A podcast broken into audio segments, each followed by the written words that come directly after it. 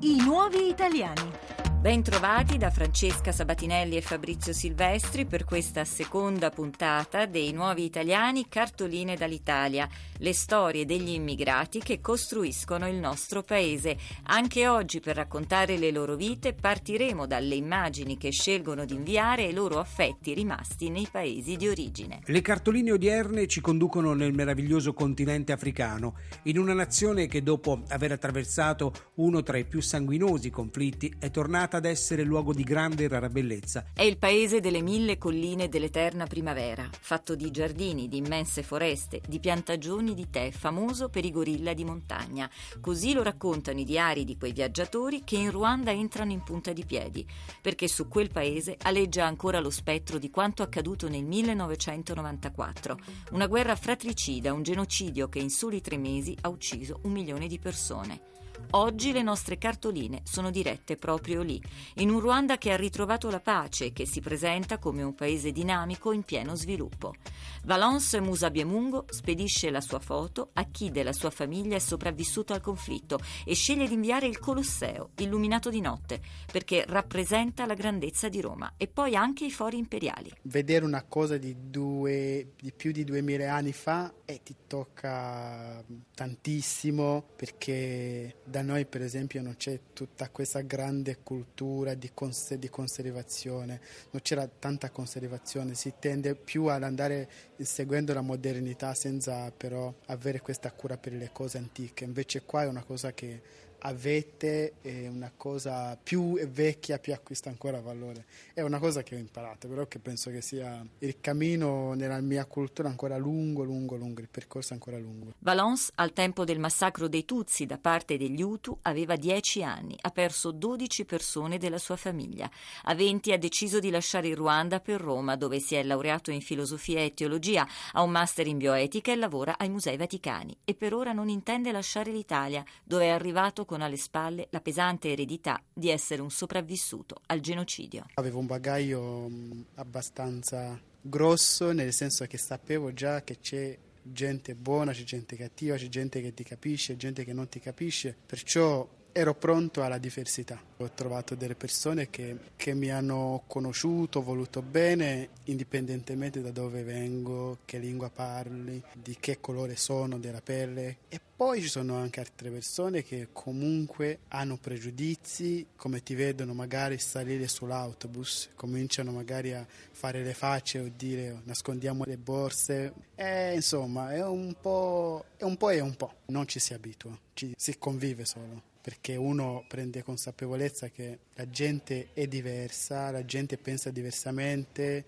ci sono diverse ragioni che portano le persone a reagire in una maniera o in un'altra a seconda del loro passato. Perciò una persona magari che vede la televisione, vede quello che succede, magari ha paura de, dello straniero perché non ha viaggiato, oppure perché non ha avuto nessun contatto diretto, oppure perché, è come si dice, il mondo è bello perché è vario, però ci, non, non, ci si abitua mai, uno lo accetta lo, e cerca di guardare il lato positivo delle cose. Valence ha sempre avuto le idee molto chiare su cosa fare per riuscire ad integrarsi a pieno titolo nel paese di accoglienza. Lo spiega in modo semplice, tanto da far sembrare quasi facile un percorso che al contrario presenta presenta molti ostacoli. Il primo passo da fare è, è l'accettazione, l'accettazione di se stesso e capire che se l'altra persona è diversa da te non è perché te sei sbagliato oppure che l'altro sia sbagliato. Accetti quello che sei, ma rimane anche lo spazio, ti rimani aperto anche alla differenza, alla, alle, ai diversi modi di vedere le cose. Perciò secondo passo è integrarsi integrarsi significa prendere soprattutto cose buone della nuova cultura che stai sposando, imparare la lingua che è importantissimo, perché se non impari la lingua non capisci un popolo. Invece imparando la lingua bene, cercando anche di, di vedere le cose magari che mancano dalla tua cultura. Do un esempio, in cucina per esempio, gli italiani cucinano separatamente, noi facciamo un piatto unico se uno separa i cibi fa sì che uno possa gustarli, magari la verdura la gusti così e la, la, carne la fai una bella bistecca, invece facciamo tutto insieme, il che non esalta il sapore di ogni componente, perciò questa è una cosa positivissima. Oppure l'orgoglio italiano, che ci te vuole esagero, eh. Altra particolarità tutta italiana con la quale Valence si è trovato a fare i conti è la curiosità. Da dove vieni?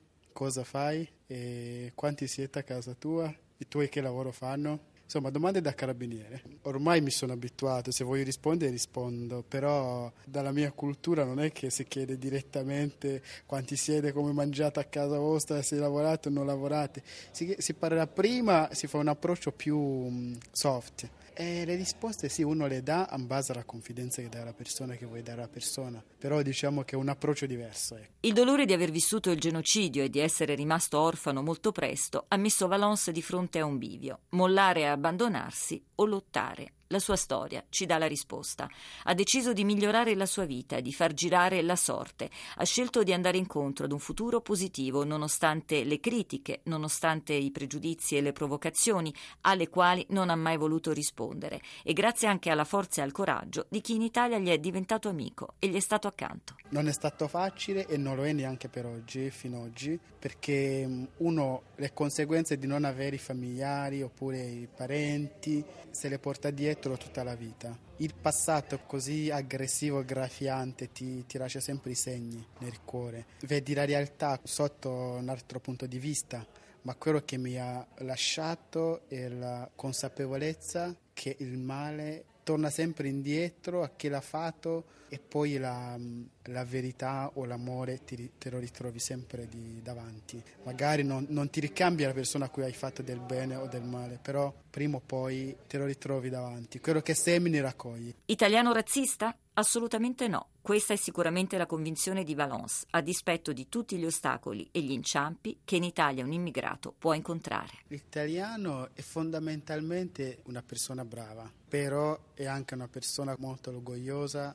e difficilmente accetta la cultura straniera. È molto difficilmente perché quello nostro è quello migliore, Quella, il cibo nostro è quello migliore, la bevanda nostra è quella migliore. Alcune cose sì, forse sono vere, però altre no. Perciò manca la, il dialogo interculturale nella mentalità italiana, nel senso se io mi, mi, mi, relaziono con uno straniero non devo pensare che le mie cose sono le migliori, devo prima in qualche modo abbassarmi, cercare di capirlo che così facendo posso anche valutarlo. Perciò quando uno arriva qua sembra quasi offensivo proporre le tue cose all'italiano e questo diventa quasi come un'offesa per dire io pure sto qua perché ho una cultura o delle cose che, va, che valuto migliore, magari però l'italiano non è, non è predisposto, non è, non è, tanto disponibile a questa apertura. Cosa vuole imparare ancora Valence dall'Italia? Sicuramente a fare la carbonara e la lasagna e poi tutto ciò che ancora può assorbire dalla nostra cultura.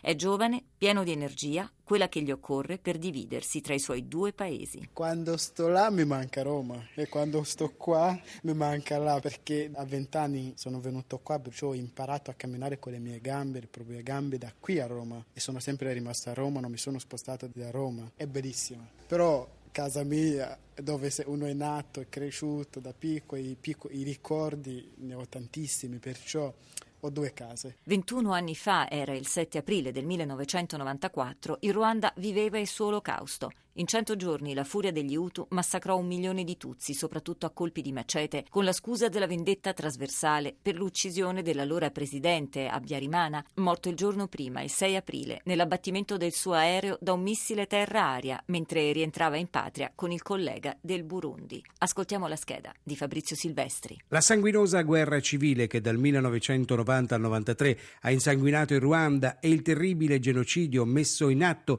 dagli Hutu ai danni dell'etnia Tutsi nel 1994 sono state tra le cause che hanno indotto molti ruandesi ad emigrare verso l'Europa. Il flusso migratorio maggiore si è registrato proprio nel 1994, quando molti dei sopravvissuti al massacro hanno cercato rifugio nel vecchio continente, in particolar modo in Belgio, di cui Ruanda era colonia. La comunità ruandese presente in Italia non è molto numerosa, infatti conta circa 500 presenze sull'intero territorio nazionale, localizzate maggiormente nel Lazio. Nonostante sia numericamente ristretta, la comunità ruandese nel nostro paese è impegnata nella campagna di sensibilizzazione per ricordare, testimoniare e tenere viva l'attenzione sulla tragedia del genocidio che insanguinò il paese. Portavoce del popolo ruandese in Italia è l'organizzazione no profit Bene Ruanda, che in lingua locale significa Figli del Ruanda. L'organizzazione ogni anno a Roma celebra la giornata della memoria del genocidio del 1994, quando un milione di persone furono trucidate dagli estremisti Hutu. Ogni dieci secondi avveniva un omicidio sotto gli occhi indifferenti della comunità internazionale che ignorò le invocazioni d'aiuto del generale Dallaire, comandante della missione di pace dell'ONU. Il genocidio del Ruanda è una delle più grandi tragedie della storia moderna, come ci racconta Françoise Kankindi, presidentessa dell'organizzazione Ben Ruanda, che noi abbiamo raggiunto telefonicamente. Benvenuta, dottoressa Kankindi, e grazie per aver accettato il nostro invito. Grazie a voi. Dottoressa Canchindi, quella ruandese è una comunità molto piccola in Italia. Qual è il livello di integrazione tra i due popoli? nel senso che appunto il Ruanda non essendo un paese di immigrazione massiva e vicino magari al Mediterraneo, eh, chi viene in Italia deve avere un motivo, no? quindi di studio, eh, di matrimonio piuttosto che di lavoro, eh, tramite comunque una, un percorso abbastanza controllato eh, di eh, visti, eccetera. No? Chi arriva di solito è una persona che ha un motivo eh, valido. Lei è laureata in economia e commercio alla Cattolica di Milano, lavora nel comparto amministrativo e controllo delle poste italiane, insomma un esempio di come sia possibile integrarsi in un paese straniero. A coloro che ritengono che ciò sia impossibile, cosa risponde? Eh, risponderei che si dimenticano insomma, la storia di di Cristoforo Colombo, no? che, di tanti altri esploratori europei che sono venuti per primi a scoprire le nostre terre. No? L'integrazione è, è, un modo di vivere, fa parte della vita umana, non è, non è una cosa impossibile perché io non ho fatto altro che eh, fare la, il percorso che fanno eh, i ragazzi italiani perché sono arrivata qua a, 20 anni, ho cominciato a fare l'università, l'ho fatta la cattolica, mi sono impegnata, mi sono laureata con uh, dei buoni voti, ho trovato il lavoro, mi sono sposata, quindi eh, eh l'integrazione fa parte di noi stessi. Ecco. Dottoressa Canchindi, quali disagi vive un immigrato quando arriva in un nuovo paese? Il primo disagio è quello del cambiamento del, del panorama, del paesaggio, delle persone, in particolare perché chi viene dell'Africa il nostro paesaggio sono tutti i, i popoli neri, no? E quindi arrivi qua e hai, hai attorno a te la, una, un'altra cultura e, e altri colori e, beh, ti manca molto ecco, la luce, ti manca molto i profumi della, della tua terra, e, e, però ecco, sono anche delle sfide quelle di eh, comunque ricominciare e farcela. Ecco. La sua vita, come quella di milioni di ruandesi, è stata segnata dal genocidio del 1994. Dopo oltre vent'anni, ritiene possibile un vero processo di pacificazione che consenta al Ruanda di guardare al futuro con ottimismo? Sì, assolutamente sì, eh, perché diversamente sarebbe negare la, la possibilità di, della vita, perché il genocidio dei, dei Tutsi Ruanda ha terminato in, in 300 giorni un milione di gente e, e, quella è stata veramente la ferocia umana per eccellenza. No? Oggi il Ruanda è quel paese veramente che abbiamo sempre sognato e non mai avuto. In occasione del ventennale del genocidio dei Tutsi in Ruanda, lei ha pubblicato il libro Ruanda la cattiva memoria con Daniele Scaglione. Quanto è importante ricordare la verità? Eh, fondamentale, indispensabile, perché io sono cresciuta e sono nata profuga da un massacro, da un primo genocidio mai parlato, mai raccontato, per cui ricordare la storia così com'è, secondo me è la premessa per, per, fare in modo che non si ripeta mai più gli orrori come il genocidio dei Tutsi in Ruanda. Dottoressa Canchindi, che cosa scrive sulla sua cartolina dall'Italia? Ecco, noi ruandesi da, eh, dall'Italia, da tutto il mondo, spediamo spediamo eh, nostre, il nostro contributo. Grazie alla dottoressa Françoise Canchindi, presidentessa dell'organizzazione Bene Ruanda. Grazie per aver partecipato ai Nuovi Italiani. Francesca Sabatinelli nella seconda parte ci leggerà una nuova cartolina spedita in Ruanda.